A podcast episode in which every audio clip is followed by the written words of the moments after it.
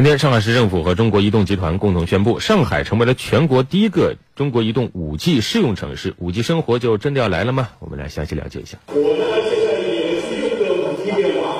所以我在黄浦江边，你呢像在我身边。活动现场，工作人员拨通了全球首个不换卡、不换号的 5G 语音电话。利用 5G 的终端，利用 5G 的网络，全球第一个实现通话，真正意义上实现了通话。在呃，全球应该是率先实现了利用两个终端之间的五 G 终端之间的通话。今年年内，上海市将建成超过一万个五 G 基站，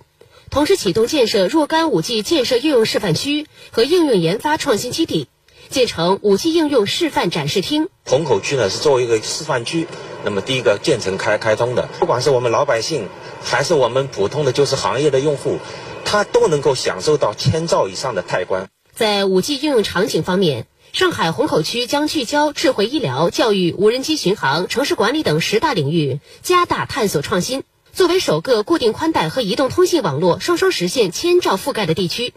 上海虹口区已经建成二百二十八个五 G 基站，实现了千兆固定宽带网络和五 G 网络全区覆盖。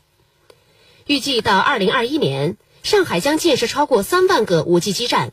实现五 G 网络深度覆盖。在功能制造、网联汽车、城市管理等领域形成一批全球领先的应用解决方案，将上海打造成为全球知名的 5G 应用和创新策源地。嗯，五 G 真的离我们越来越近了吗？其实大家也别太着急，因为到今年下半年，军运会在武汉举办期间，五 G 也将会在武汉进行一一定规模内的商用。嗯，所以呃，也许我们都会有机会去体验一下，到底五 G 时代是什么样子的，感受一下。什么时候才能真正的到来？